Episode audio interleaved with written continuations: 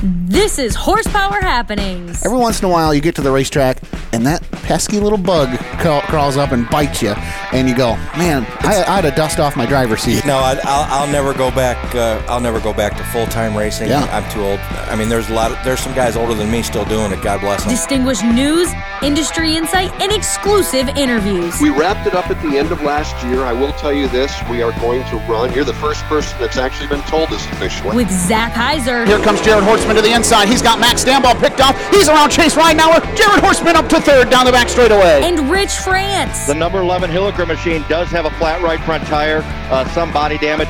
He may be able to come down into the hot pit and uh, replace his tire and get back out. Michigan Short Track Racing Authority. This is Travis Stemler. Going West Truck Driver, the Hills Racing 47 Net. This is Barry Marlowe. This is 14-time ARCA champion Ron Allen. This is three-time dirt car UMP national champion Rusty Schlenk. And this is Horsepower Happenings.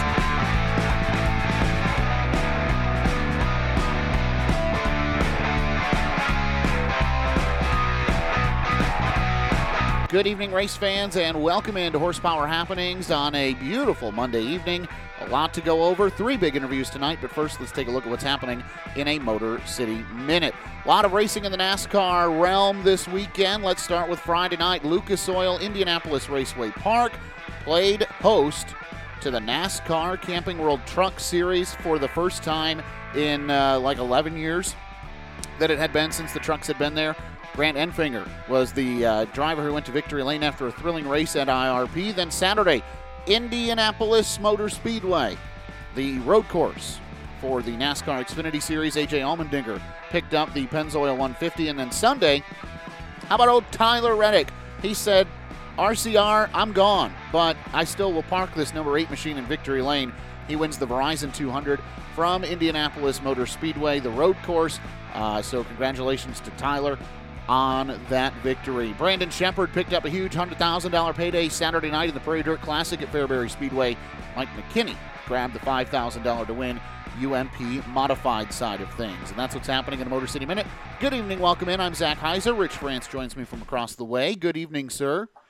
How you doing, Zach? Did you have a good time down at Indy this weekend? Holy cow! I got to tell you, that's the second time I've been to IRP. First time up in the booth, and uh, what a beautiful facility! And what also, I tell you? We were talking yeah, about that. What I tell yeah, you? beautiful facility, and uh, the staff, world class, so nice. Really made us feel at home, and uh, it was pretty cool to get a chance to talk to the Michigan boy William Byron, or I'm sorry, the Michigan boy Erik Jones, who held off William Byron down in Victory Lane with the ARCA CRA Super Series.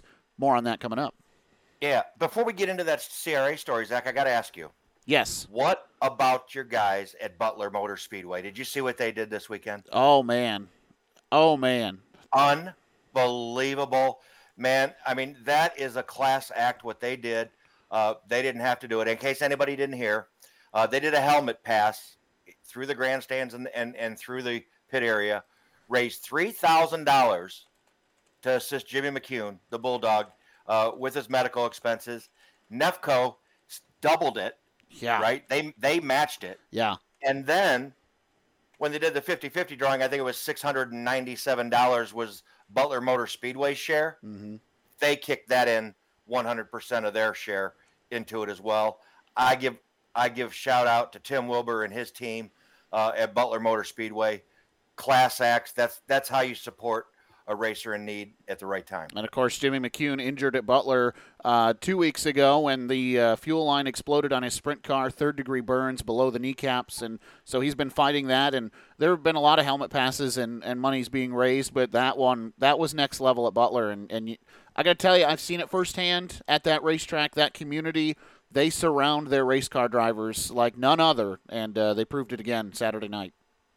Well, well, we'll give Tim and Butler Motor Speedway the Horsepower Happenings Gold Award for this week. That's right. Because because that was just, that was above and beyond, and they did a great job. So let's move on. Uh, Zach, you mentioned it. Champion Racing Association uh, invaded Lucas Oil Indianapolis Raceway Park this weekend, uh, and former Jag Serie All Stars Tour champion and Michigan native Erik Jones outdueled fellow NASCAR Cup Series competitor William Byron to grab the win in Saturday night's Fireball Whiskey Circle City 100 at the Lucas Oil Indianapolis Raceway Park in an event that featured great racing and action throughout the field for all 100 laps. Jones worked around Byron on lap 32, uh, a lap 32 restart, and held off several challenges from Byron to grab his eighth all-time victory with the ARCA CRA Super Series powered by JEGS, and his second triumph in the Circle City event. Uh, another veteran Michigan driver, Brian Campbell, had a great run. Uh, would battle hard for the position. I believe he was fast qualifier as well. Zach Brian Campbell was, um, and uh, you know would battle hard and finish uh, third in the event with uh, having a great run. Next up for the ARCA CRA Super Series, Zach, will be the racetrack revival event at North Wilkesboro Speedway on Friday and Saturday, August 12th and 13th. That event will be co sanctioned by the Southern Super Series. All right, let's talk about some other things that happened over the weekend. Uh, Albert Francis picked up the Pro Late Model win at Jennerstown Speedway in preparation for this weekend's 150 lap, $10,000 to win Motor Mountain Masters at the Pennsylvania Half Mile. And the Jack Attack was on point this weekend at Angola Motor Speedway. Hunter Jack picked up the late model win. Brother Tanner bringing his machine home in second spot.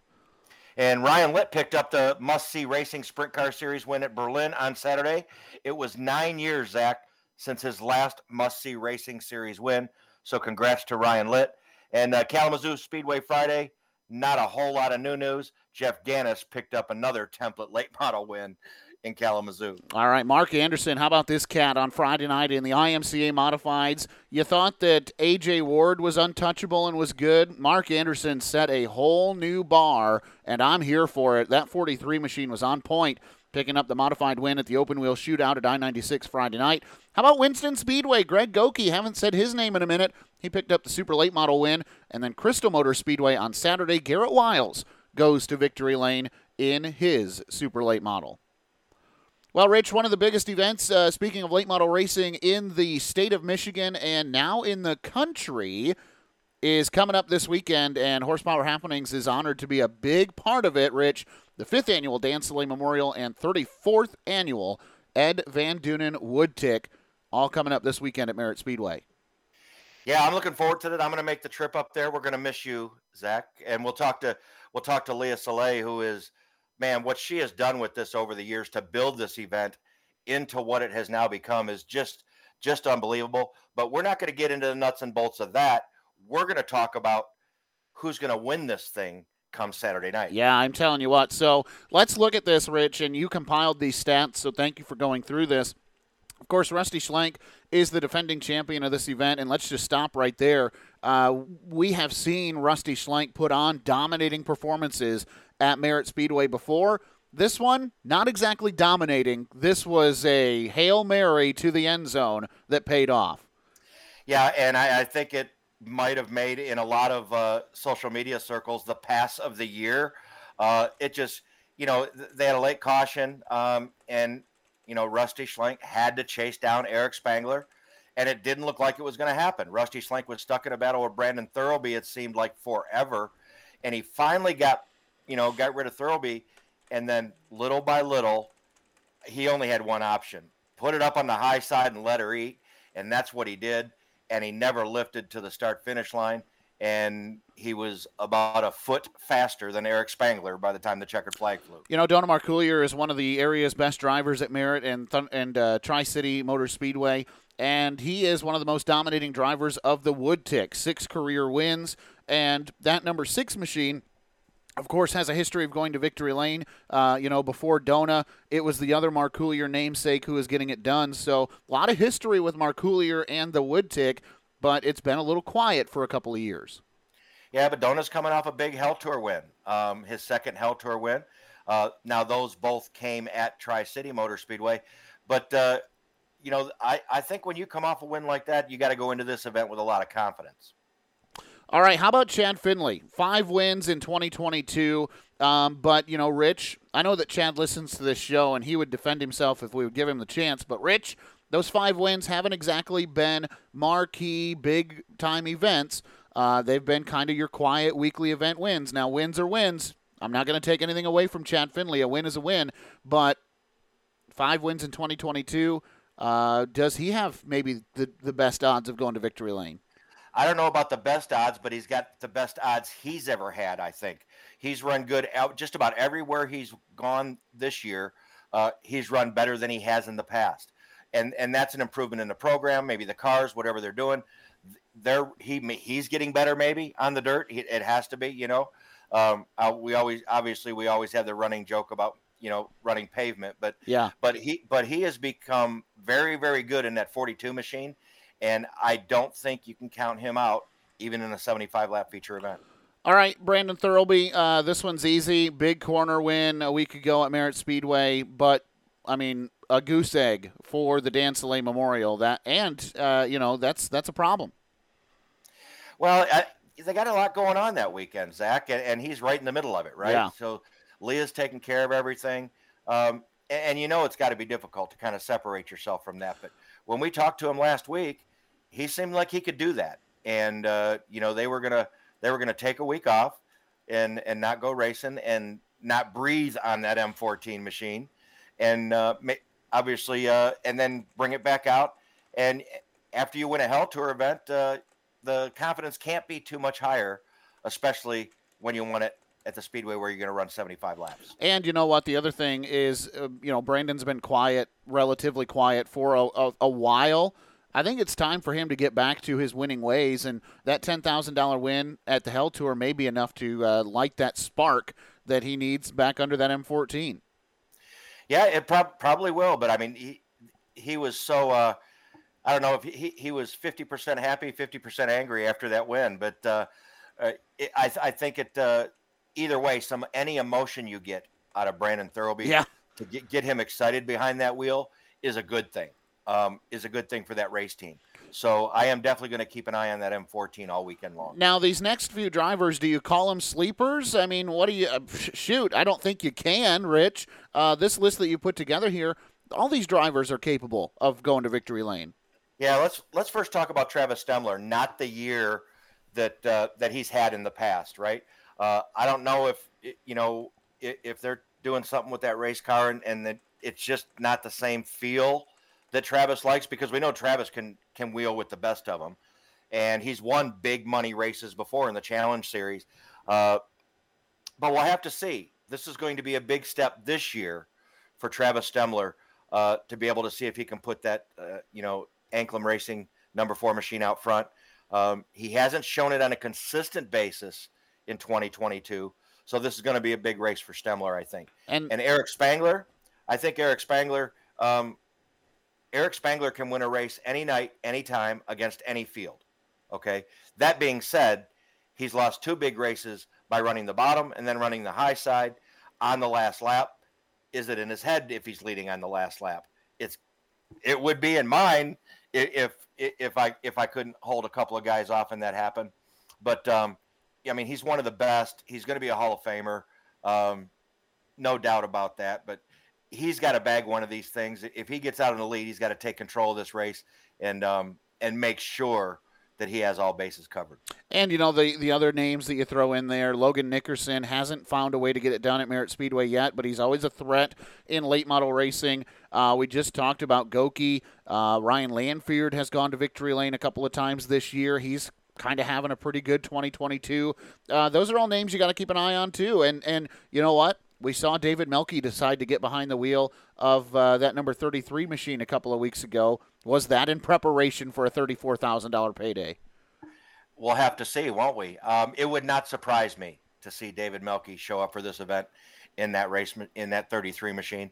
Um, but there is one that I was not counting on, Zach, and we haven't even mentioned his name yet. And he announced last week. I don't know if he's changing his mind, but he flat out said it on a video Devin Moran making his way to Merritt, that would be huge.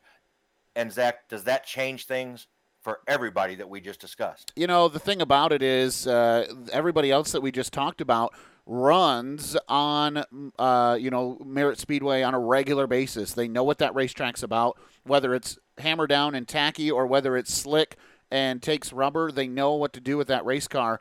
Uh, Devin Moran's track record at Merritt Speedway is not very long. You know, uh, maybe a race here or there with the World of Outlaws, which the last time they were at Merritt Speedway was 2015, I believe. So uh, it's been a minute, and uh, this is not a track that you see very often uh, for Devin Moran. I just don't you know, obviously talent and equipment go a long way, Rich France, but that darn notebook is very, very important.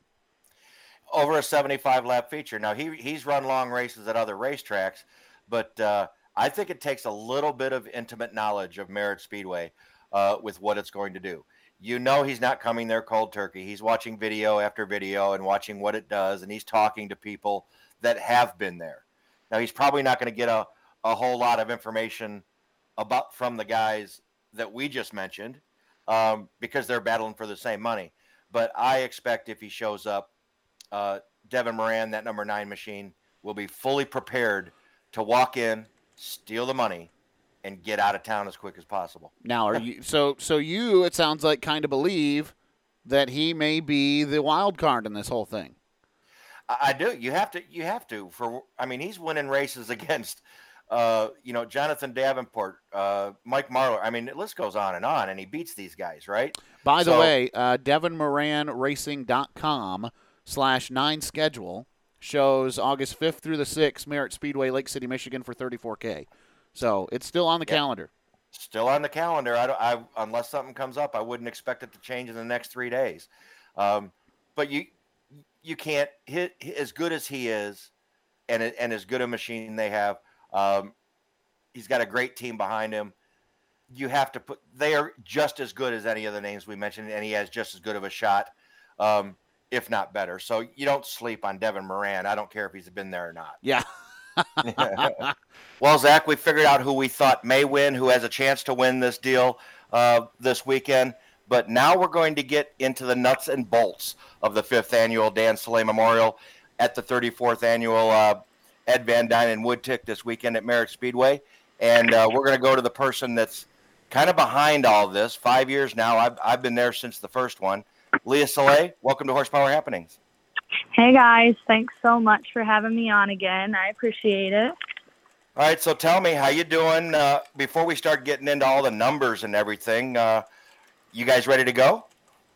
We're getting there. I am still trying to get some stuff, last minute stuff around. We got some people staying this week with us, trying to help us, and course now Brandon's not feeling very well, so um, he's not going to be much help the next couple days. But you know, I got other people to help me out. We're getting through it, and we'll be ready.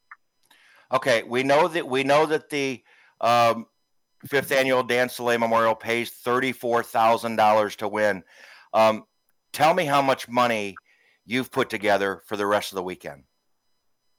Oh gosh, I have put together about thirty-six thousand extra dollars on top of what Mike has.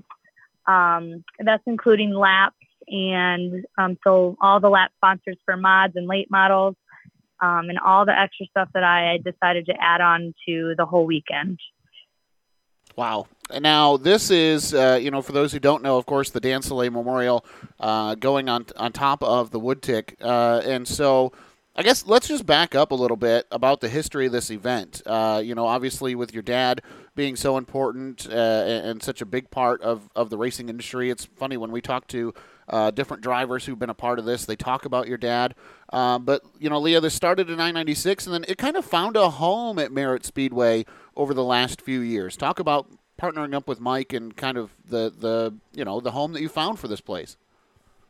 So yeah, um, 96 did really well for us, but Mike came and approached me four years ago and said, you know, I'd really like you to have it in my track. Your dad was a big part of this place, and I think that it would do really well for both of us. And so it just every year has gotten just bigger and bigger and bigger, and he is so great to work with. You know, a lot of people have their opinions about him, but um, he's great. He lets me do pretty much whatever I want for the weekend. He helps pay for a lot of things. He gets a lot of things in order for me. I mean, this year we've done a lot of extra things for kids and um, DJ parties and stuff, and he lets me do whatever I want. And it's really great. He's awesome to work with. Anytime I call, he answers. Anytime I text, he answers.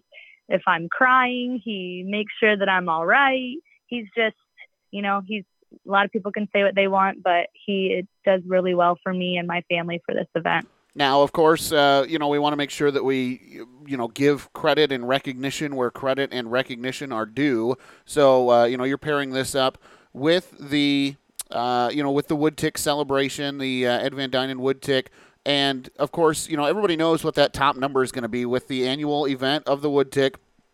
Uh, you know that that now is what correlates with the top prize as far as you know 75 laps $34000 to win. Uh, but leah as you talked about with the extra what did you say $36000 that you've put together? Uh, yeah. there's an opportunity for uh, you know and obviously you do this through a couple of different classes but there's a chance for uh, one lucky late model driver one good late model driver to put a, to put a performance together that's going to make them some fat cash this weekend Yes, yeah, it's pretty amazing. The the lap money just it's fifty dollars a lap, seventy five laps. So if someone leads the whole thing, I have my sheet here somewhere. I don't know what the math is. I don't know where it, it's at. It, what's funny is it hasn't been that long since somebody's done that. I know, I know. I I mean they could make thirty over thirty seven thousand dollars, almost thirty eight thousand dollars if they win the and lead every single lap. So yeah, Just so that alone. right, so like 50, 50 bucks a lap, seventy five laps, three thousand seven hundred fifty dollars, uh, which is almost enough uh, to win a regular feature, uh, you know, a, a, challenge series feature at uh, Merritt Speedway. So you lead all the laps and you get you know that thirty seven fifty, and then you got other money throughout the night, like just you know just random you know positions and other things like that, uh, where where somebody can make money. Yeah, yeah. So fast time for late models is a thousand dollars. You go out there and you get fast time. There's an easy thousand dollars for wow. someone. Um, it also pays second and third. So second is 500, third is 250. Um, every heat race for late models pays first, second, second and third, 200, 150. So I mean, every time you're on the track, you pretty much have a chance at winning some type of money. I've tried to spread it throughout every time they're on the racetrack. So um, anyone, you know, has a chance. It's it's really great. And we've added, it used to be $534 to start the um, late model wood tick feature. And now we've upped it to 634 And then I've also added money to each and every position there is, of course, except for the winner. Um, but every position gets at least $100 more. So it's, it, I mean, they can make, these people have a good chance to make some good money for the whole weekend. So let's start. Everything kind of gets underway on Wednesday. They're going to have an open practice session on Wednesday night. And then on Thursday, let, us work our way through the weekend slowly here. Um, on Thursday, the Thurlby Throwdown Late Model Invitational Race. I thought this was really cool uh, how this was put together. And and this pays two thousand dollars to win. But explain explain how this works.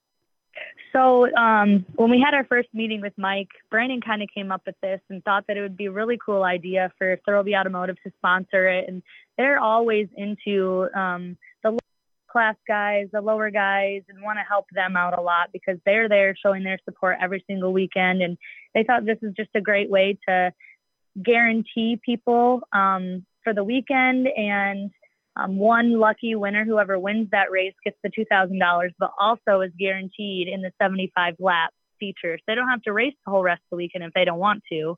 Um, so it's really great. And we did a, Mike and I and Brandon put together an invite list and kind of um, bumped heads and uh, put together who we thought should be in there, maybe who we thought shouldn't be in there. And pretty much we narrowed it down to um, if you haven't won a feature, um, in Michigan or low, um, Upper Ohio, places like that. Um, we decided to invite them. We invited about, I think it was close to 60, and we have 32 committed entries right wow. now. Wow. Now, uh, this is an event uh, that obviously is near and dear to your heart. But, Leah, I want you to talk about this as a race fan. You get a chance. There's a moment in the night where you finally get a chance to just step back and become, you know, Leah Leah Soleil, the the uh, girlfriend of of Brandon Thurlby, and you know, a race fan at heart. There's a moment in the night where you get to finally step back and just watch.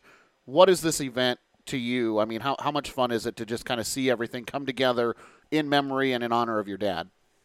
It is amazing. I can't even put it into words. I I mean, I tear up thinking about it because it's just crazy. The people everyone that comes together. I mean, it's the, it was already the biggest race in Michigan, and now we've made it like something on the map. I mean, there's uh, drivers that are are coming that are from out of state, and they see this and they want to be here too. They may not know my dad, but um, it's just it just means a lot. Everybody is so great. I've already gotten uh, a lot of messages thanking me for everything, and um, it just when I finally do get that chance to step back, I, I do cry because I'm just so overwhelmed with everybody that helps and puts in so much effort and all the people that are there. I mean, I, it's crazy the amount of people that, that are there, not just drivers, but fans. And it, it's just amazing. I, I, don't have any other words for it. Now, I want to have you give us a, a, little bit of a rundown. Obviously, we've talked to you about this event for the past couple of years, um, but this is kind of a family thing for you. When you uh, see the, the pictures from Victory Lane, there's a whole group of people all wearing the shirts down there celebrating each and every driver that goes to Victory Lane. Uh, talk about how this kind of brings your family together, too. Yeah, I mean, we don't see each other, but maybe twice a year. Um, so it's a great way for all of us to get together, and we all look forward to it. My sister lives close, um, had just had a baby. We don't really see each other that much because we each have our own lives. And my two older brothers, they both live in Ohio, and they each have families and wives, and it's just hard to get together. So this is a great time for us to get together and talk about our dad. We tell stories probably heard the same story 400 times, but it's great. And then everybody, I mean, everyone knows my family there and they're just so accepting and everybody, it's just, it's great for all of us to see people they haven't seen in a while and as well as get to spend time together. So we, we talked about the Thurlby Throwdown on Thursday, the late model invitational. One lucky driver is going to lock him or herself, we'll see, into the uh, into the uh, fifth annual Dan Soleil Memorial. Then we get to Friday and all the preliminaries, and you guys got a lot of stuff going on starting Friday. Yes, we do. So um, to kick off the weekend for Friday for um, the whole thing, we are doing a special wrap on Brandon's car this year. We've never done it before. I talked him into it. He was very willing to do it. They're actually not finished with it yet. We'll hopefully we'll be finished by Wednesday. Um, but we're doing that, and we're going to do like a wrap reveal meet and greet with Brandon. Um, we're giving away prizes and cash and a bunch of stuff to the fans that show up for that. Um, and then Friday night after the races, we also are doing something a little different. We've never done it. Um, we are we hired a DJ to come out, and we got a beer tent, so we're going to be selling some beer and listening to music and kind of relaxing. I'm and, laughing um, because Rich is doing uh, the best happy dance I've ever seen him do about the beer tent. yes, so it'll be a fun time for everyone to get together and you know relax a little bit before the whole big show on Saturday. And we are doing um, all the money from that beer tent does go to the American Cancer Association. So nothing's for profit. We're all Mike has worked with me in getting um, a price that works for him and I, and everything that for profit, everything that we make all goes to the American Cancer Association. So it's really great for everyone. So when we wake up Saturday morning and we're all not feeling our best, we have a big we have a big day on Saturday, and it all kicks off at noon.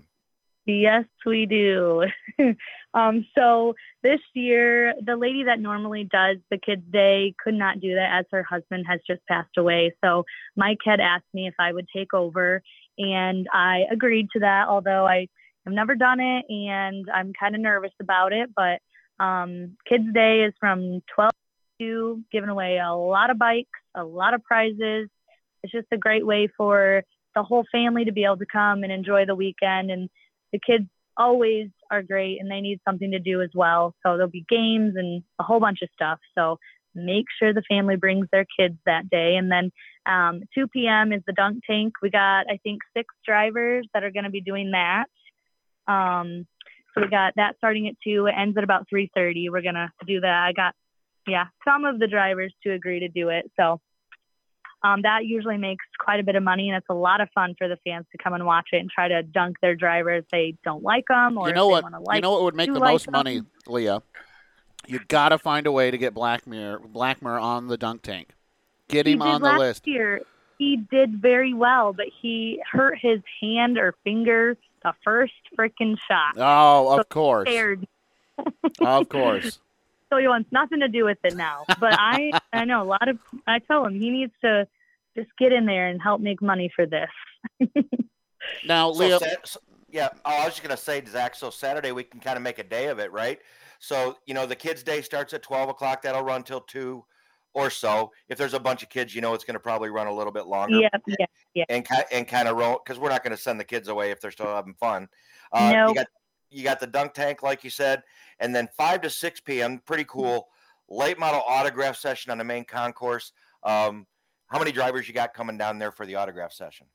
Uh, Last year we made it mandatory for the late model guys to come, and I I'm pretty sure that's probably what Mike's going to do again. He loves it. Worked out so well last year. The fans loved it. So I'm I'm betting that that's probably what he's going to do. You can't race unless you come. Um, I agree with that. You know, the fans need. They're the ones that are there to watch all those guys, and they're the ones paying the bills. So, you know, I think that's just great that Mike does that and allows us to do that. Now, let's talk about the competition side of things. Obviously, everybody knows your affiliation with Brandon and uh, your association with him. Um, and so I guess I'll just start right there. He picked up the big win with the Hell Tour on uh, last Saturday, not the one just behind us, but you know the Saturday before. And he said he was feeling pretty confident coming into this one. And we ask you this every year: How much pressure are you putting on him to be there at the end of 75 laps? Oh man, if he was on the phone right now, he'd tell you how much pressure. It, I mean, I try not to, but you know, this one is five years. This one means a lot. Oh, It seems like a lot more than the rest. I don't know why, but um, it's just it's not even about the money. We we could care less about that. Thirty four thousand would be nice, you know, Yeah. but it, it's not even about that. He, if it paid a penny, it would still mean so much to all of us. I mean, even winning a couple weekends ago, it was like it's like I had this feeling where I'm like, oh my gosh, we have a really good chance at, at winning this, and I think he's feeling very confident now. So I don't really need to put much pressure because I feel like he is feeling great about the race car and himself, and he he's going to come and he's going to show up and he's going to do what he needs to do to try to win that thing. Now, last year, uh, can I call Colin your brother-in-law? Is that fair? Is Oh, that close yeah. enough? so uh, last year, Colin pa- parked it in Victory Lane during the B modified portion of the show, and uh, you know that's the closest thing you've had to getting getting family in Victory Lane so far in this thing. Um, how much fun was that? Oh gosh, a lot. And Colin is he is great. He, he's really close. Was really close with my dad, and of course Brandon and him are best friends. And um, it it was great for my family to be able to be there for that one too. So it, it's it's fun. We celebrated a little bit on that one, but we all know that Brandon's means a little bit more to me than you know. But it was still great. I'm glad that that happened, and hopefully they both can. Colin could pull off a B mod and a um, UMP mod, and Brandon pull off a late model. That would be one hell of a weekend. We would There's party not a, for days. there's not enough beer in uh, Lake City, Michigan for that celebration. I can tell you. I don't think there is. There's not. A- And I think, uh, you know, for anybody that wants more, there's so much information, you, you know, Leah, that we, we can't cover it, you know, in 15 or 20 minutes, obviously. But uh, everybody can go, and, and a, a lot of the stuff is posted. There There is a, a Dan Soleil Memorial event page on Facebook, along with you can go to the Merritt Speedway Facebook page. You'll find everything on there as well. And I guess we can't announce, uh, we haven't done it yet, but Horsepower Happenings is the official social media provider for the Yeah. fifth annual Dan Soleil Memorial. So I get to hang out with you guys all weekend long. and we are excited about that. Everyone that I've told is really excited, and I'm glad that you you are coming. We love you, Rich and Zach. We wish you could be there too, but you know Those darn sprint those darn sprint cars had to pull me away. Um, but you know what? I think it's I think it's good though, Leah. You hired our, our best beer correspondent to be there, so he'll give he's he's there to taste test. he That's, will, he will give you an honest review of the beer tent. I can guarantee it. That, Good. that, I'm glad. That will happen. I can promise you that. Leah, if somebody does, uh, you know, as Rich said, there is so much, and if a driver catches this and they're like, "Hey, I'm going, but I'm not one of the 32," like, do you still want to hear from them? Do you want, you know, do, are you still Oh, yeah. trying to build that entry list? Yes, yes. Up until the day, I mean, they can show up on Thursday as long as they have not won a feature. Then they can be in the race. But you know, um, we're taking them all up until then. We want as many as we can. We think it's a great thing, and um, we are going to have to do. We're doing qualifying, heat race, and a B main now, plus the A main. So um, with all the people we've had, it it that's just yeah, it's great. I love it. I think it's going to be exciting. Um, the fans are going to love it. The guys are going to love it. It's just the whole thing's great. Lee, I'm kind of curious. Um, I'm willing to bet that you're going to have many of those drivers stay around and try to work their way into sh- into the show the old-fashioned way and earn it. Um, if, if if they do that, you could have 40 to 50 cars here. Yeah, I'm I'm you know that was one of our hopes is that they actually do stay and stick around for the whole weekend and you know have fun and see what the Wood Tick Dan Soleil Memorial is all about. And um, we we really hope that they do and they'll have a good chance at winning all kinds of money. So they, they do want to stick around, and Yeah. I, I hope I'm hoping for 50 cars. We'll, but we'll see. Now, again, this is for someone who's never won a, a late model feature in Michigan or Upper Ohio or Upper Indiana ever in their career. Is that correct? I believe that's what we are going for. Okay. I don't. I, I yes. I just think about like Ryan Lanfeard, who had a breakout season. You know, he was kind of quiet for the last couple of years, then goes out there and wins a I couple know. features this year. Like he's out. He's so upset that he can't be in it too. We've had we've been talking a little bit, and he's like, "Dang it!" yeah, yeah, yeah. Couldn't all these feature wins come after the Wood Tick weekend? Oh man. I know. Well, uh, Leah, I think that's pretty much covered it. Uh, you know, you have so many people involved in this that if we asked you to go through all of your sponsors, we'd be here for another half hour at least. But Yeah. um, I know that you want to get those people recognized. Is there a way that folks can see who's supporting you and, and kind of see who they should be thanking and supporting in return for all the money that's going into this weekend? Yeah, so we um, have event T-shirts for sale um, that has all the sponsors from the actual the whole weekend race. We do have banners that will be hanging up at the racetrack in the grandstands and the pit side that have all the lap sponsors. Um, also, it's been posted on my Facebook. I'm not sure if Merritt has posted it on theirs yet, but um, it's it's out there. If they want to send me a message, I can send them the information. I um, have my phone on me all the time, so if anybody needs any kind of information for anything the weekend, I can get that to them. All right, Leah. Well, hey, I want to say thank you so much for bringing us on. As Rich said, is the official social media provider of the Wood Tick Weekend. I also want to say uh, thank you for joining us tonight. Good luck, and we're looking forward to being up there. Rich is, I know he's been talking about this for weeks about going up there and being a part of this, um, and so uh, I think I think he even did a little detox on his liver to get ready for this. So uh, he's he's serious about this mission. He better have. And um, also, I wanted to mention one more thing. This will be um, on FloRacing as well on Saturday, I believe. I'm not sure about Friday, but Rich Rich's face is going to be on there, I think. So Oh, make boy. sure they all watch for that. cool, Leah. Well, hey, thank you so much for joining us. Leah Soleil with the Dan Soleil Memorial coming up this weekend at Merritt Speedway. All the details available online. Leah, thank you so much and good luck this weekend. Thank you guys so much. All right, let's talk to uh, or let's talk about the Great Lakes Super Sprints and Great Lakes Traditional Sprints. They're the reason I'm not going to get to be at the Wood Tick and try the beer tent alongside Rich France, which is fine. It's fine. Uh, looking forward to going to Mount Pleasant Speedway and Silver Bullet Speedway next weekend. But uh, Rich, what a weekend! For the Great Lakes Super Sprints and the traditional sprints, they were in action as well. It all started Friday night at I 96 Speedway, as we talked about earlier, the Open Wheel Challenge. And uh, the Great Lakes Super Sprints were the headliner alongside their traditional sprint brethren. And uh, for the Super Sprints, great field of cars. Actually, had to run a B main and send some drivers home after qualifying. Uh, we saw some uh, 30, I'm sorry, some 28 cars take time in qualifying. It was uh, the fastest driver of the day. Let me see here. There he is. The driver out of Elida, Ohio, Max Stambaugh, 14.195. Great run for that 71H. You kind of wondered if the Smith Motorsports team was going to see a breakthrough. That was until Jared Horstman drew the number three pill, started up alongside uh, Devin Doby. Dustin Daggett leads the field to green alongside former champion Ryan Rule. Uh, Daggett jumps out to an early lead after Rule leads a couple of rotations. And then a big moment in the race. Jared Horstman dives to the inside of turn number three, trying to get around Daggett as they're chasing down Ryan Rule. At the same time, Daggett decides he wants to make a lane change. The two come together, ultimately cutting down a tire for Daggett. He'd go draw the caution flag, go to the hot pits, get the tire changed. Meanwhile, Horstman takes advantage of the restart and finds a way around Ryan Rule. And that was all it took for the Cloverdale, Ohio driver. He went to victory lane ahead of Brad Lamberson, Phil Gressman, Danny Sams and Max Stambaugh rounded out the top five. Dustin Daggett, by the way, rebounded and finished eighth after changing that tire. On the non wing 410 side of things, Keith Sheffer Jr., the young man out of Jerome, Michigan, trying to chase down Max Frank for the 2022 points championship. He set quick time by over a tenth of a second faster than Steve Irwin with a 15.920.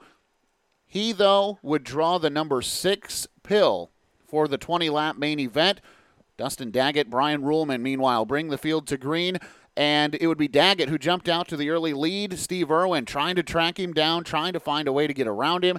Everybody working the bottom of the racetrack, Rich France, until you go back to sixth spot, where the young kid, Keith Sheffer Jr., Keith Slingshot Sheffer, the new nickname, puts it on the high side and lets her eat. And he started picking off cars. Fifth falls, fourth falls, third falls, and he's got a lot of real estate to make up to catch Steve Irwin and Dustin Daggett. And I got to tell you, I didn't think he was going to do it without a caution. That only lasted for about a lap and a half. Man, that kid was flying, and he went around Irwin and Daggett, two for one deal coming off turn number two. New leader, Keith Sheffer Jr. and Rich. He never looked back on his way to his first win of the 2022 season. Keith Sheffer Jr. goes to victory lane ahead of Dustin Daggett, Steve Irwin, Brian Ruhlman, and Max Frank. Then on Saturday, the Great Lakes Super Sprints go back to work as they head to Fremont Speedway. This was a big day for the Great Lakes Super Sprints. In fact, uh, such a big day that they saw some 29 cars check in. 28 on Friday night, 29 roll in on Saturday. Mike Keegan sets quick time, and he does it by just about a tenth of a second over Cole Macedo. We roll to the main event. Feature time. The field rolls off. It would be Dan McCarron, who bring, brings the field to green alongside Cole Macedo. Green flag waves were off and running. Big moment during this feature event, Rich France. The current points leader goes for a wild ride tonight. Uh, it would be uh, an upside down spill for Danny Sams during his heat race, so he does not start the main event. That's why there's major implications for the Great Lakes Super Sprints. He told us earlier this year all it was going to take was one bad night, and this whole point situation was going to be flipped upside down and backwards. He doesn't start. Cole Macedo gets the win. Mike Keegan second. Brian Sabedo in third. Phil Gressman fourth. Dan McCarron fifth. Now, a bad night for D3 Danny Sams, followed by a not so stellar night for Dustin Daggett. He brings it home in 12th spot after starting 17th. So the question is, what does that mean for the Great Lakes Super Sprint Series batter, uh, battle? Uh, well, when you take a look at the current point situation updated after Saturday night, it was still big. We have a championship race on our hands, friends. Dustin Daggett trails Danny Sams by eight points. Max Stambaugh trails by 18, and Phil Gressman now trails by 39 points. The top four under a blanket for the points. Yeah, it it's a solid three man race. I give you that. Yeah. Gressman's got. I mean, I, I think Gressman's gonna, Phil's going to have a hard time just because he has to have three guys. Yeah. Uh, you know, have something happen uh, to try to make up some points. Uh, because typically you're just not going to have three three different races or three guys in the same race that you're chasing, um, you know, have issues. But I mean, Phil's got a shot. He's math. He's mathematically in it still. You got But seven those- races. You still got seven races. Yeah, but uh, but those three up front, boy, that's going to come down to the last night, I think. Wow, what a what a points battle! But uh, I, I want to talk about that. You know, let's talk about that race on Friday night, man. That was a lot of fun. Lot of fun to see those guys battle around I ninety six Speedway. I, you know, you got to see it from from from the announcer's booth. I was down in the infield, and you were not kidding. I turned my back to go find a better view of the backstretch. It couldn't have taken me more than twenty seconds. and I'm looking, and I'm like, oh, you know, I where where did she, where did Sheffer come from? Yeah, that I know. race? I was I thought I thought Irwin was lead. I was like, oh, he's got a comfortable lead. He's and then I look, no, the leader's 20 car lengths ahead of him in, in, in Sheffer Jr. I couldn't believe it. That thing was on a rail and it stayed on a rail for 20 laps. It was unbelievable. And the man who got it done on Friday now joins us on Horsepower Happenings. He uh, makes his home in Cloverdale, Ohio. The two-time Great Lakes Super Sprint Series champion, Jared Horstman. Welcome into Horsepower Happenings. Hey, glad to have, glad to be here. Man, uh, I'm just going to start right off with the same thing that I said in Victory Lane Friday night, and this is because this is what you've been telling me. We have been terrible this year, just no luck with this orange number 17. And I guess let's just stop there. W- what do you mean by that? Just break down for those fans who haven't had a chance to talk to you or haven't really been following closely. it's just been the some of the strangest and kind of dumbest stuff for you this year. Yeah, yeah, it, it has. I mean, we've, uh, you, you know, not to mention that that you know, Friday night was our our third win of the season, but you know, just again, just felt like we were in a slump. Um, I mean, I'm leading at Lima a month ago and and and hit a hole and the thing just starts bouncing and takes a wrong bounce and we get upside down. You know, bend bend the race car up and everything else that goes along with it. The following week we're there and and at, Lima again. Um, uh, and, and power steering goes out. We swap the whole power steering box and then realize it's a line. Then the line's blown and and I actually go out and run the feature with no power steering, and I'm running third, and I get ran over with with three four laps to go, and and it, there's a DNF, you know, another DNF. Um, two motor issues with broken rockers. It just, um, you know, it was it just seemed like um, you know we couldn't get that monkey off our back after um, early in the year we had two wins, um, both with the NRA, one at Lima, one at I-75 and and then it just it was like a big spell of of bad luck and then bad redraws and and we'd qualify good, just couldn't transfer well out of the heat race to make it into a redraw. Yeah. So I mean, almost a combination of things, but again, you know, race it's it's, it's all part of racing. And you got to take the good luck with the bad luck, and, and it all comes full circle. and, and you know the other thing too is you come out of the gate uh, I 75 Raceway, bam, feature winner. And you're thinking, all right, this is 2022, baby. Look out. Yeah. It's going to be the Jared Horstman yeah. show. Uh, then the next exactly. week, I 75, not so great.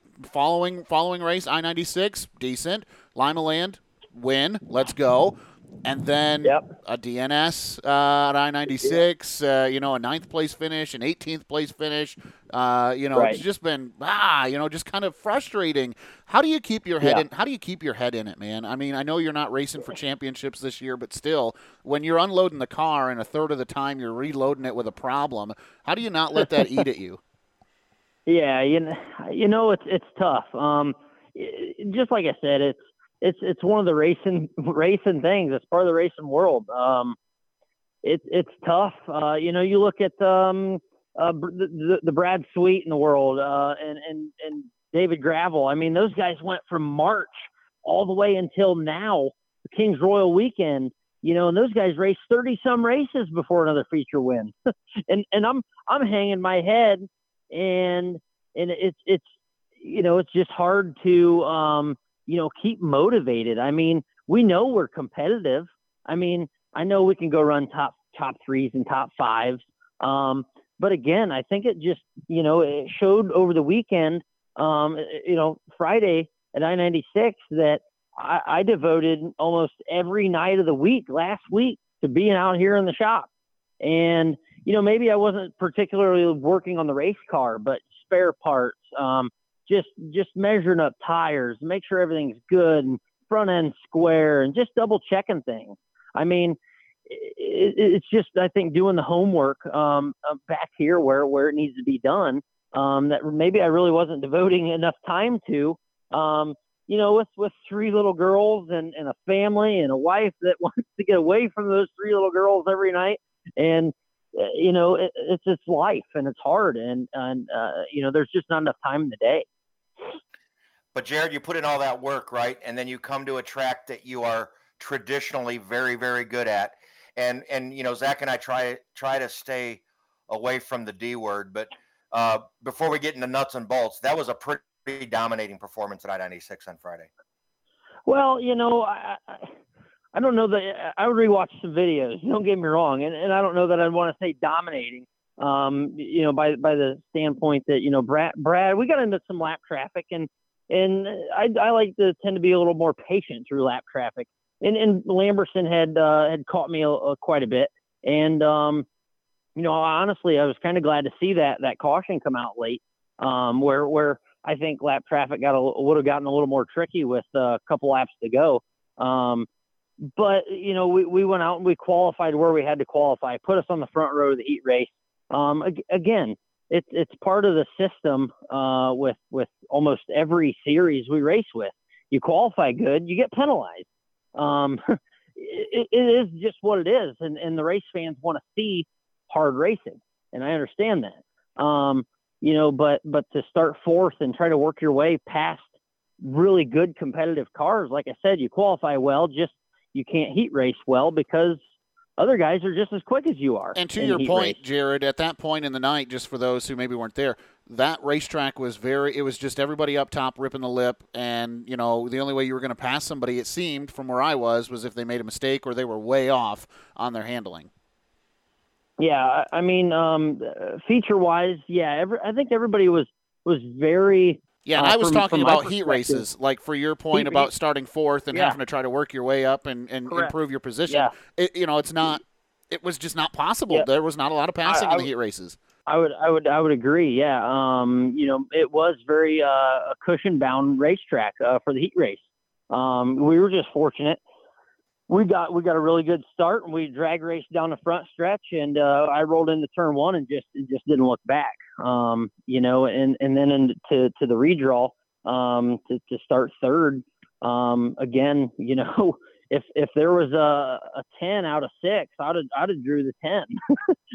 yeah. I mean, it's just that's that's how my luck had been going, right? So uh, to start third, um, I just reached in, grabbed the first ball that I grabbed, and that was going to be it because uh, knowing me, you know, if I'd have second guessed myself, I, you know, I'd have, I'd have, there, I think there was one through four left. I'd, I'd end up with a four, but, um, you, you know, everything seemed to work and, and, and, um, dad and I, uh, we didn't have a couple crew guys with us and, and dad and I had to drive. And, um, so we, we swapped on and off to get there and, and get home. Right. So we, we actually had notebooks from, um, 17, 18, 19, and um, and maybe some of the 20, but 21 and 22 here, we we had changed some things, and um, you know, so we so we just started started going back through notes, and I tell you, I mean, just some of the things we were doing then that we have changed to do now. They're not dramatic changes, but um, um, you know, we we just kind of went back to basics, and and that seemed to work very well. I mean um, the the racetrack was a very racy racetrack. I've I, I, I got out of the car after the feature and I told Dad I said there's there I don't know that I've ever had a car feel this good that I could drive anywhere on the racetrack and and have uh, uh you be comfortable and have good drive and you know I've I've followed Dustin around there numerous times and and he'd he'd run in so hard into turn three on the cushion and I could never figure out how because I'd, I'd get the car wadded up so so hard on the right rear, it'd get tight and drive off the end. yeah. You know, and and it just whatever you know we did it it um it worked and I could roll the cushion top bottom both ends and and and you know like I said that was that was probably one of the best cars I've ever felt at I ninety six. Jared, you talked about being patient in lap traffic and, and I got to believe that helped you at the beginning. You know, Ryan Rule gets out to the lead. Uh, you do get the caution for Dustin when he gets that flat tire on lap five, but you don't pick up the race lead till lap eight, and you started up front. Um, was that a conscious effort to be patient on your patient on your part?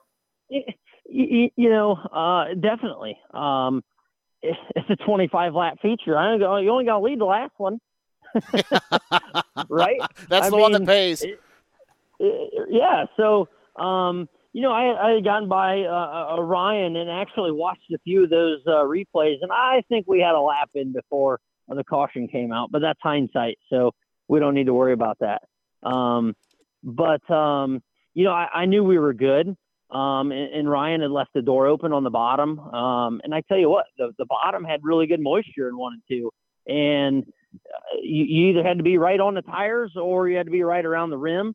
And, and I felt like um, you know, when when I drove by uh, uh, Brad and and on the re, uh, couple laps before the yellow, and and then Ryan. Um, I felt I had really good drive, and and and Dad had even told me after the race that man, you just see you launch off of turn two, and almost carrying the front end down the back stretch. Um, so I, I, and and you know I knew I knew that um, almost before the race ever started when I um, you know tried to get a little test there before we got uh, lined up, um, rolling rolling through the middle, and, and the thing just stayed planted. So um, you know, obviously the track dries out and things change throughout the race, but um, and you got to you got to compensate for that. But um, you know, again, the whole almost the whole race, that car was was was awesome. So you you work your way by Ryan, but probably what you wish you probably didn't have to do is you brought Brad with you, and you knew you you knew it was probably you knew it was probably going to come down to you and Brad. Yeah, I, I and I tell you what, Brad, uh, Brad's been very strong um, all year, and and um, you know those guys have uh, stepped their program up. Um, you know, not not, not that anybody else uh, you know hasn't, but um, you know I've noticed that Brad's been uh, a lot more consistent. He's won a couple races, and he's running top fives, and and just um, you know again, some, things are clicking for those guys, and uh, I just knew that uh, I had to hit my marks and I had to be 100% on my game. And if I wasn't, um, there was more than likely somebody's going to be right there to pass you. And that's, and that's a, a, lot of it. I mean, if you can't put 25 good laps together, uh, somebody's going to be there to capitalize. And um, whether it was Brad, Ryan, Dustin, uh, Max, um, you know, and any of those guys running up front, um, even Phil, you know, I mean, and the list goes on, right? I just, uh, the competition right now is, is gotten so much better and so tough that, um, again, you know, you go back all the way to qualifying, you go back to, um, heat race and you can qualify well. You just got to get out of the heat race to redraw in the top six cars, um, to get, get yourself in position to win. I, I really feel that if you're eight, 10, I mean, you, you've got to have some good luck uh, caution's got to fall your way. Um, you know, you got to get past somebody with a caution right right after that, so on and so forth. So um, it's it's just tough to uh, put together a solid night and uh, you know somebody else not be too much better than you are. Let's talk about this. On April 25th of 2022, an announcement was put out that uh, Barry Marlow with Great Lakes Super Sprints would acquire the NRA Sprint Invaders, and you're a champion of both series, uh, a multi-time champion of NRA, a multi-time champion of GLSS, and that's kind of where you split your time. You you know you you kind of run sporadically. You haven't run for a championship since the COVID year of 2020. Um, at least that's my opinion. And uh, I, I just want to get your thoughts. We haven't really talked to a driver who has uh, dabbled in both as much as you have, Jared.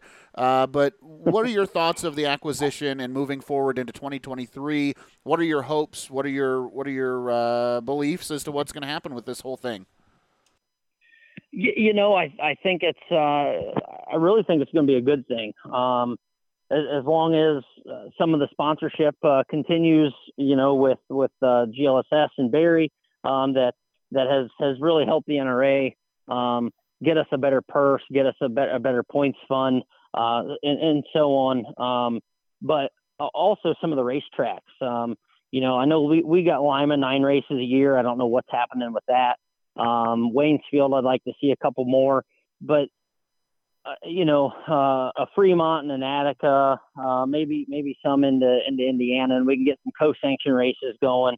Um, but you know, uh, Eldora as well, a couple of those. But um, I, I don't know what's going to happen. Um, I know I, have talked to Barry um, on and off about, uh, say, a north and a south um, possible traveling series or division that uh, you know kind of works in the tri-state area. Uh, so, and, and I don't know what's going to happen. Hopefully, there's you know some good contingency stuff that comes with uh, more of the traveling. I know you know things have gotten expensive, right? I mean, it's hard to uh, get up and down the road put new tires on the race car every week and so on and so forth. Alcohol has gotten more expensive and, and right down the line. And race car um, fuel too. Oh. and, and race, race, race car fuel. Yeah, yeah. That was yeah, that there was you a go, joke. Barry. Yeah. so, Jared, Jared, Jared, but you got to believe this is a is a good growth opportunity for both tours, right? I, I really think so. Um, Well, in You know, I- 360 sprint car seen- racing, right? I mean, that's it- the that's the thing is growing the 360 division. Yeah, I, I think growing the whole 360 group in Northwest Ohio, uh, Michigan, uh, some into Indiana. I know we've we've gotten. I tell you what, our our car count. I mean, you you guys seen it two three years ago. Um, Yeah. You know, 12 cars, 14 cars. Barry's getting 25 to 30. I mean, and and now. Um, you know, two weeks ago at Lima, our best, our, I, I wouldn't say our best, our, our worst car count of the year was was 17 Wow. you know, isn't great, isn't great, right? But um, you know, I, I think we can get uh, you know some more some more cars to come over, um, some more 305s that um, run some of the Fremont Attica stuff that uh, maybe buying 360s. So you know, to try to yes push more 360 racing and uh, improve the series. Um, you know, both both in Ohio and in Michigan as well. Jared, when do we see you uh, track down a championship again? Are you are the days of Jared Horstman trying to become a champion gu- done? Are you uh, are you uh, I don't want to call you a cherry picker, but do you just race whenever you want to now, or or are you going to go chase some championships again? you know, uh, we're, we're, we've got uh, we've got one one NRA show left. Uh, that's a points tonight. Um, uh, we are leading the points by 22. Oh, so fair Um, enough. So, Yeah. so that's that's um, that's honestly that's what we're shooting for uh, this year. So Okay. uh, obviously, there hasn't been as many races, um, but uh, again, um, you know that that championship purse at the end of the year, uh, whether it be that you win it, second place, third place, any little bit of extra you can put in your pocket For to sure. go to go into the the off season um, definitely helps ease the uh, the pain of the expense. Well, sorry So, about that. Let me uh, um, scrape the egg off my face. I didn't realize that. we're we're trying, but um, yeah, again, the last last few nights out just have not helped us at all. And um, you know, all we got to do is is put together a solid night and a good top ten finish, um, and I think we'll be in there. But uh, you know, uh, all we can do is is stay positive, go to the racetrack, and do what we do. Jared, I was able when I was down in Victory Lane, I got a great picture of you on top of that 17 wing. Uh, man, you looked awfully excited. And, and there's and there's some things written on that race car that you know you guys don't just show up and jump in these things. Kind of tell your fans and our listeners um, who's responsible for putting you in Victory Lane this week. Well, I, I, I shouldn't say it. My wife and, and my daughters uh, it completely slipped my mind, and I was just I was just super excited, you know. And, and I tell you what, without without their support and um, you know my, my wife giving me the time to do some of this stuff, um, you, you know that that's definitely not possible. The crew, um, again, I didn't have a couple guys with me. My dad, um, you know, he's he's always a big supporter, and the crew chief that. Um, you know, helps this thing uh, click, and him and I have meshed really well. Um, Dan and Josh, um, you know, I can't forget can't forget those guys. Um, they put in countless hours as well, helping me truck up and down the road and in the shop. Um, you know, along with all the sponsors, um, M&W Construction, Ottoville Lumber, uh, Girding Ditching, Troy Ramp Construction, um, uh, K&L Ready Mix, uh, All Purpose Contracting, Team and Tree Service, uh, Miller Construction, Creative Edge Cabinets, um, Schaeffer's Oil, uh, T&D Interiors, uh, K3 uh, Dog Spa, um, uh, Snipke Brother Tire, with, you know, um, Scott Miller Trucking, all these guys um, plastered all over this race car. Um, with you know, without their support, um, you know, none, none of this is possible. And I tell you what, this doing this and uh, winning championships and winning races. Um, I interviewed with uh, a guy at a young age racing go karts, and this is this is my lifetime goal. Um, you know, and, and and I said it as I wanted to race a sprint car at Lima, and and I've I've done way more than that. Um, you know, from from the, the the wins and the championships and winning different at different racetracks and being a little more uh, versatile. That um, you know, I've I've way out succeeded um, what what I had in mind as a young kid, and uh, you know, without all the backing, um, it's, it's, it's not possible. Jared, congratulations on getting back to victory lane. Uh, you know, good luck with the run for the championship with NRA, and uh, looking forward to seeing you at another race very soon. Hey, appreciate it, Zach. From one to the next, Rich France. We go from this past weekend to two weeks ago. We take the wings off, we add a little bit more horsepower, and we welcome in Williamston, Michigan's Max Frank. Welcome into Horsepower Happenings. Thank you. Thanks for having me. Man, I, I, told you, you cornered me. You and your dad cornered me about three years ago, and you said, Man, I love your guys' show. What do we have to do to get on the show? And Max, you remember I looked you right in the eye and I said, Go win a race and you'll get a spot on the show. And man, congratulations, you got it done. Silver Bullet Speedway, you're a Great Lakes Traditional Sprint Series feature winner. Uh, let's just stop there. How cool is that? Oh, it took a little bit longer than I wanted it to, but that's fair. Um, yeah, we we just kind of kept picking away at it, and you know, we tried some different stuff uh, two years ago now, and it just it didn't work out. So we went back to our old, old uh, program and finally got something good out of it. So, well, let's go back to the day. Let's relive it a little bit. Uh, Silver Bullet Speedway, way up in Owendale. Really, a, kind of a slippery surface, kind of tough to get a hold of. Uh, you know, take me through your day qualifying heat race and uh, ultimately through the feature. I mean, were you feeling it right, right from when you guys unloaded, or did you have to work at it a little bit?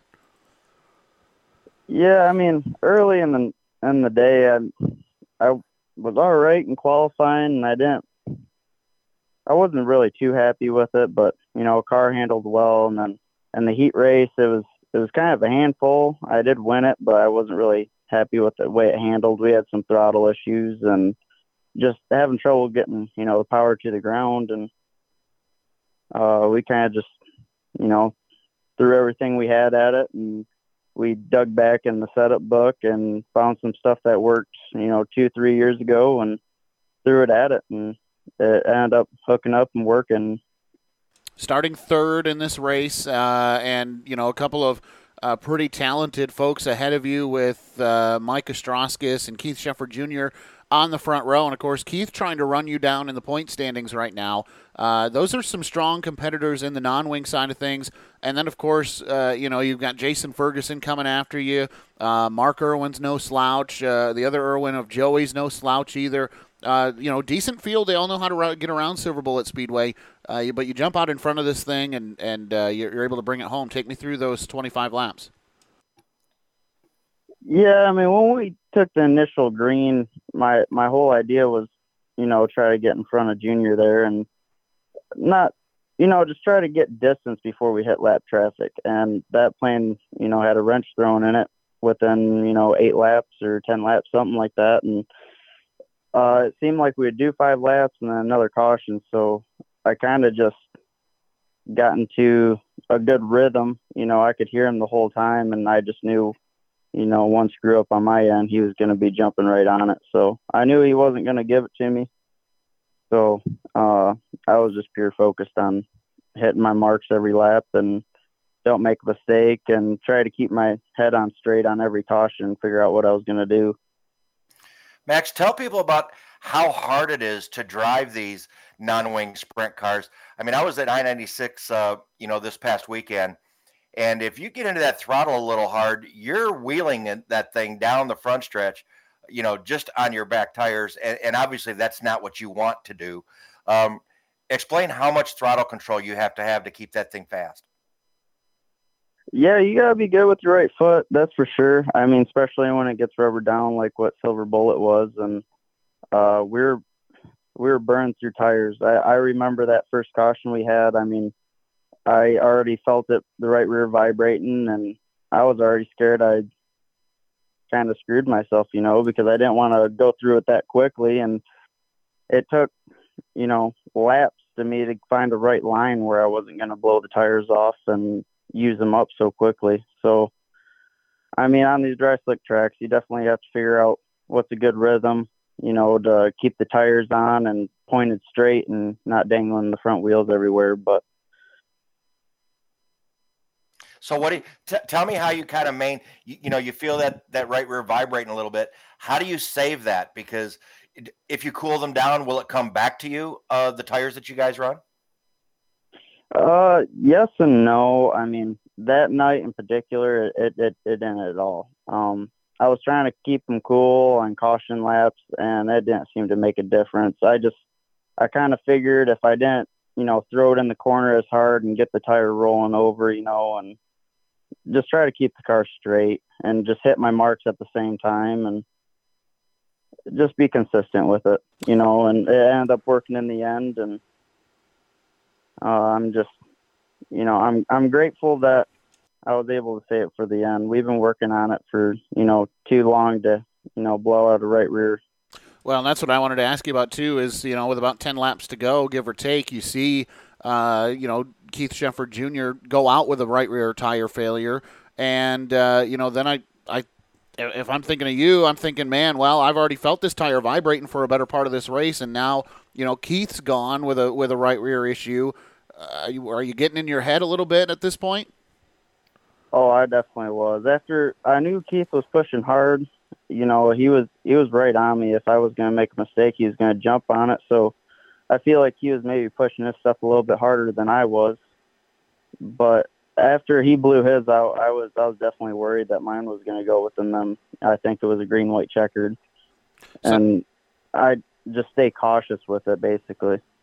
Yeah, that yeah that final restart, like you said, the green white checkered. I mean, um, you know, this puts the field back on you, and and you know the, the the height of trying to win your first race, the the anticipation of that, and then a green white checker. You got to survive a restart. We talk about that um, because you know anything can happen on those restarts. Somebody can get a good run to your inside. They can you know throw it in there on a slide job attempt, or you could make a mistake.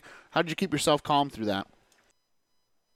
Uh, I was kind of just thinking about what other people are doing too. You know, I I was obviously not the only person having you know that tire issue, and I figured if they're saving it, then you know if they're going to do something, it was going to be on them last two laps. So my whole idea was just try to get away on the restart, and hopefully it just goes straight to the checkered. Well, Max, this is obviously uh, you know your first win with the GLTS uh, with the Great Lakes Traditional Sprints how did that feel? You see the checkered flag in the air. You survive the restart. You survive the white flag lap. You cross the start. You start the. You cross the finish line, and uh, you're you, are you are a winner. How how was that? How was the emotion in victory lane? Uh, it was overwhelming. You know, it was it was definitely a monkey off my back. Not just me. You know, the whole team. You know, uh, we've hit our rough times, and you know, stuff not working. We try something different, and you know, all last year we really weren't close to a win at all. I feel, and uh, just to finally get it there and just just have that relief that it's over, and then just more to come. Max, I, I was going to ask you. We've talked a lot of guys that picked up their first ever wins, and it just seems like that takes the cap off. You know what I mean? Um, how do you feel about that? I, I mean, obviously, until you win your first one, you can't say, "Oh, I think I can win every night." But now, do you think you can go back out and that second one's going to come a whole lot quicker? Yeah, I mean, I'm definitely more more re- relaxed behind the wheel. I wouldn't say like with my second win, it may just be just as hard as it was to get the first one, you know, and nobody's going to give you a slight advantage on anything, especially in the non-wing sprints. And I know Keith isn't and Steve isn't, and you know, I'm I'm ready to go to battle with them guys and get for my second win, you know, and um, I'm definitely not going to take it lightly just because I got my first win now. I want to talk about this uh, Michigan Steel 360 sprint car that you've been running. Uh, you know, for the past couple of years, when we see you try to do double duty, you're throwing a wing, you know, throwing wings on your 25 car, and then this year you you unloaded that 38 machine, and and you know you're kind of a hired gun now. Talk about that, how that came to be, and how it's going. Yeah, it was uh, the very end of last year. You know, rolled the dice with the non-wing, got over, and uh, it was a couple weeks later. Uh, Don Whitney called me saying that it was uh, Dick Webster and Chris Webster. They were kind of looking for a driver, and at that point, I really wasn't interested in doing any of the wing stuff, you know, and uh, I kind of just got talking with them guys, and I kind of just sat down and figured out, you know what, I, I kind of want to try this, you know, get my feet wet in it. And, yeah, we made it happen. They they kind of just turned into family, you know. Like they they treat me well and they work with me with my non-wing schedule and you know, they're taking a lot of time with their family to allow me to do this and I can't ask for much more for sure.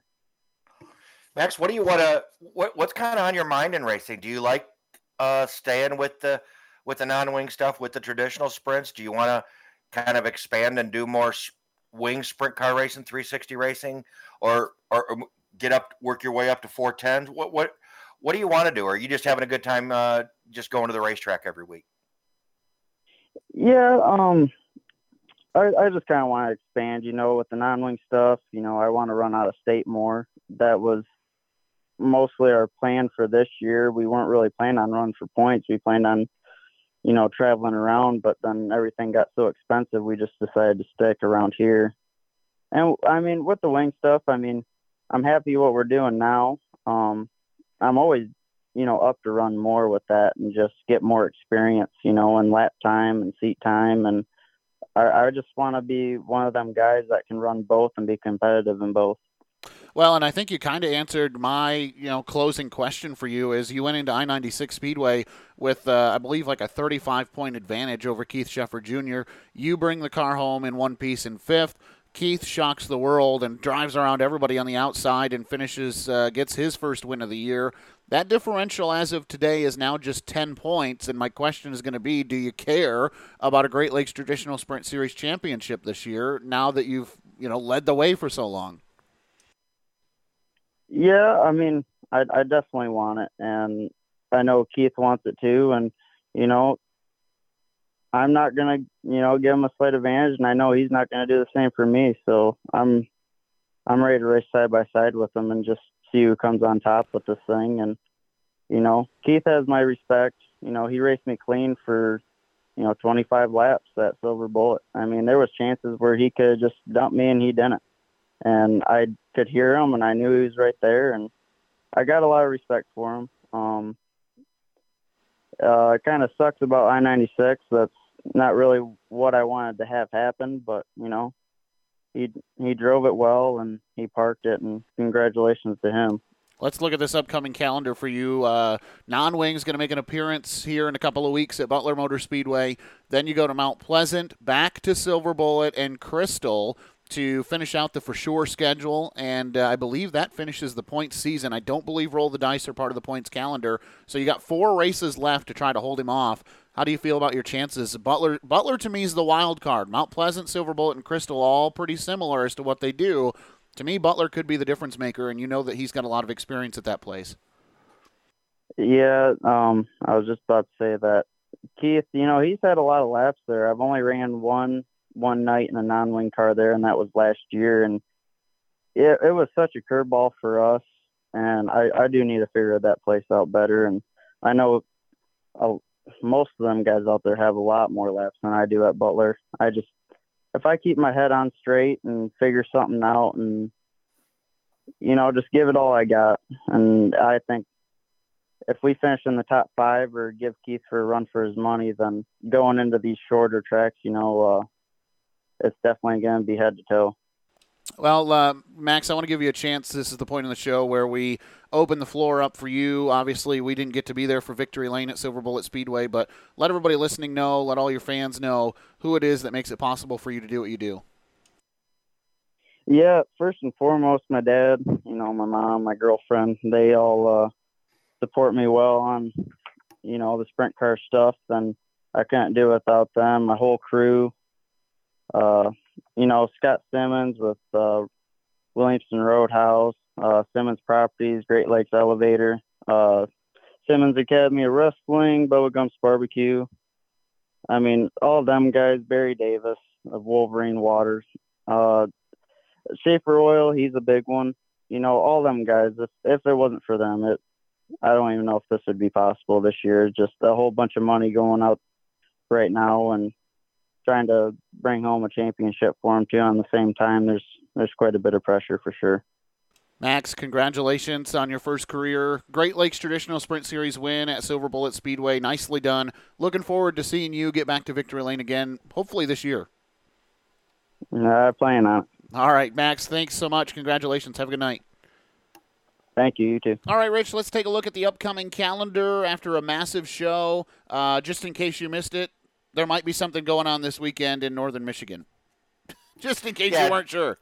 Yeah, we, we we've only spent about 30 minutes of the show tonight on it, but uh, Merritt Speedway, like we said, the biggest race in the state of Michigan, the fifth annual Dan Soleil Memorial, as part of the 34th annual Ed Van Dyne and Woodtick, uh, racing Thursday through Saturday, 75 laps on Saturday, $34,000 to win on Saturday night for the super late models, plus lap money at $50 a lap. Uh, so much going on, as Leah told us.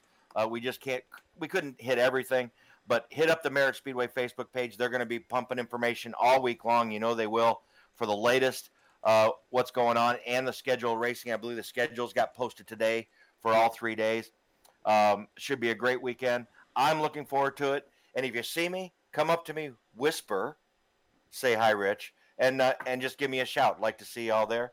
And then uh, let's flip to the pavement side.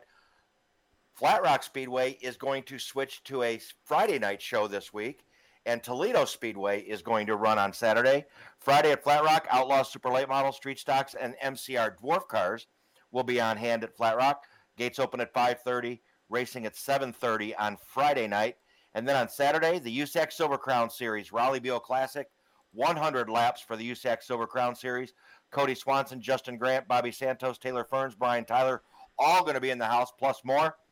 Late model sportsmen will be in the house as well, and a 100 lap factory stock feature event also on tap Saturday at the Toledo Speedway. Gates open at 4:30 p.m. Racing at seven at Toledo. Wow, what a weekend that's uh, scheduled for you, Rich. You're going to have a big one uh, with Merritt Speedway and the Wood Tick. I'll have a big one with the Great Lakes Super Sprint, Mount Pleasant Speedway, and Silver Bullet Speedway. This is the first time the Great Lakes Super Sprints go back to Mount Pleasant Speedway since their inaugural event. The first ever Great Lakes Super Sprint Series sanctioned event was at Mount Pleasant Speedway. And then this is the first time that the Great Lakes Super Sprint Series organization will go to Silver Bullet Speedway in Owendale. Of course, the traditional sprints run there on a regular basis, but uh, the haul up to Silver Bullet Speedway on Saturday, if you've never been, it is a cool little racetrack. And uh, it's unique. It's got some banking, but it usually blows off and takes rubber. Uh, could be a little bit like Tri City, which has produced some really good races for the super sprints in the past. Yep. Well, I'm just going to remind you of this. You on Friday night. You're going to be 45 minutes from me. Oh. So Friday night, when you're done, you could come up to Merritt, help me with the beer tent, Yes. and I could put you up for the night, and then you could drive to Silver Bullet on Saturday. Think about that. Man, do I Think do, about that. Drive to Silver Bullet with a hangover. Okay, you probably sold me. Uh, okay, well, that's going to do it for tonight's show. I want to say thanks so much uh, to Leah, not just for being on the show tonight, but for uh, Rich. I mean, open arms inviting us. Like, why aren't you guys? Why why aren't you there? What's it going to take to get you there? Uh, we're going to be there for Leah Soleil and for the Dan Soleil Memorial. Um, that's going to be happening this weekend again, as we mentioned. Thanks to her for being on the program tonight. Thanks to Max Frank. I know he, he said, man, it took longer than I wanted to to get on your show, but glad we could get that on for him. And, of course, thanks to Jared Horstman for being on the program as well. Big weekend coming up of racing, and Rich, of course, we want to see you either at Merritt Speedway, Mount Pleasant, or Silver Bullet, but ultimately, we don't care. Get your backside, trackside, and catch a race this weekend somewhere around the state or around the region. For Scott Medlin, who pays the bills, for Rich France, who does everything else, I'm Zach Heiser. Thanking you so much for being a part of another episode of Horsepower Happenings.